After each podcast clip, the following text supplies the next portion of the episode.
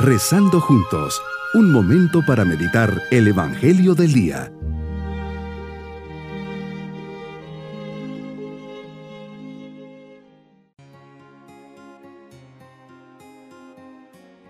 En este día 25 de enero comencemos pidiendo al Señor su bendición y bajo la intercesión de San Pablo, cuya fiesta de conversión recordamos. San Pablo es un hombre que se entrega por completo. Cuando Cristo lo tiró por tierra, fue capaz de entregarle absolutamente todo su ser hasta poder decir, ya no soy yo quien vive, es Cristo quien vive en mí. Pablo escribió 13 cartas que forman parte del Nuevo Testamento y están dirigidas a las comunidades de gentiles, paganos convertidos por su predicación. En ellas les exhorta, les guía en la fe y enseña sobre ética y doctrina. Estas cartas son inspiradas por el Espíritu Santo y forman parte de la revelación divina, es decir, son palabra de Dios. Y por medio de ellas Dios mismo se da a conocer Pablo es el instrumento en esta comunicación divina, pero al mismo tiempo las cartas nos ayudan a conocer al autor humano. Reflejan su personalidad, sus dones y sus luchas intensas. Pablo nació con el nombre judío de Saulo, el cual mantuvo hasta su conversión. Era de una familia acomodada de Tarso, hijo de un ciudadano romano, por lo tanto él también era ciudadano romano.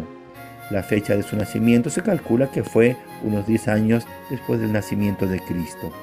Meditemos en el Evangelio de San Marcos capítulo 16 versículos 15 al 18. Te apareces a los once apóstoles y les das una indicación muy clara. Vayan por todo el mundo y prediquen el Evangelio a toda criatura. El que crea y se bautice se salvará. El que se resista a creer será condenado. Las señales y milagros que les ofrece serán muchos. Arrojarán demonios en tu nombre, hablarán lenguas nuevas, cogerán serpientes en sus manos y si beben un veneno mortal no les hará daño. Impondrán las manos a los enfermos y estos quedarán sanos. Así como llamaste a tus apóstoles, también llamaste a San Pablo, el apóstol de las gentes. Su misión fue evangelizar y llevar tu mensaje a los pueblos paganos. Señor Saulo no te conoció en vida, aunque fue tu contemporáneo. Fue un judío bien formado. Cuando tenía alrededor de 30 años, va a Jerusalén y se percata de que la religión de sus padres estaba siendo desplazada por una nueva, el cristianismo. Celoso ante tal situación, se convirtió en un enemigo acérrimo de la nueva fe hasta que, pidiendo cartas en Jerusalén para encarcelar a los cristianos camino de Damasco, escuchó la desconcertante pregunta, ¿por qué me persigues? Cayendo en tierra, turbado en su interior, preguntó, ¿quién eres, Señor? Yo soy Jesús, a quien tú persigues, le dijiste. Ante esta respuesta comienza su camino de conversión. A partir de este encuentro contigo, ya no se llamará Saulo, sino Pablo.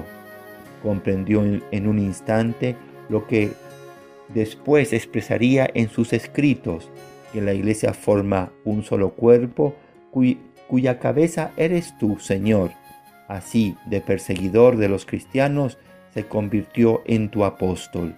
La historia de cada vocación es única, personal e irrepetible. No hay dos iguales. Una de las características que definen el amor de Dios es la capacidad de cautivar a hombres y mujeres de todos los tiempos. Ahora, como hace 20 siglos, Jesús continúa llamando y enviando a predicar a todas las naciones, así como lo hiciste con San Pablo, San Francisco de Asís, San Ignacio de Loyola, Santa Teresa de Calcuta, San Juan Pablo II. Como la misión continúa, sigues llamando, porque cada época tiene necesidad de hombres nuevos que mantengan vivo y actual tu mensaje de salvación y tu infinito amor.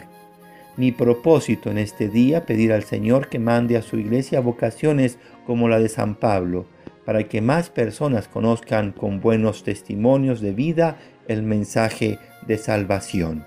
Mis queridos niños, hoy festejamos la conversión de San Pablo, un judío fogoso, perseguidor de cristianos, que en el momento de su encuentro con Jesús, su vida cambió totalmente.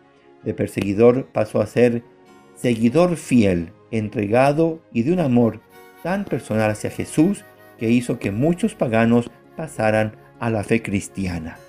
Y nos vamos en este día con la bendición del Señor y la bendición de Dios Todopoderoso, Padre, Hijo y Espíritu Santo, descienda sobre todos nosotros. Bonito día.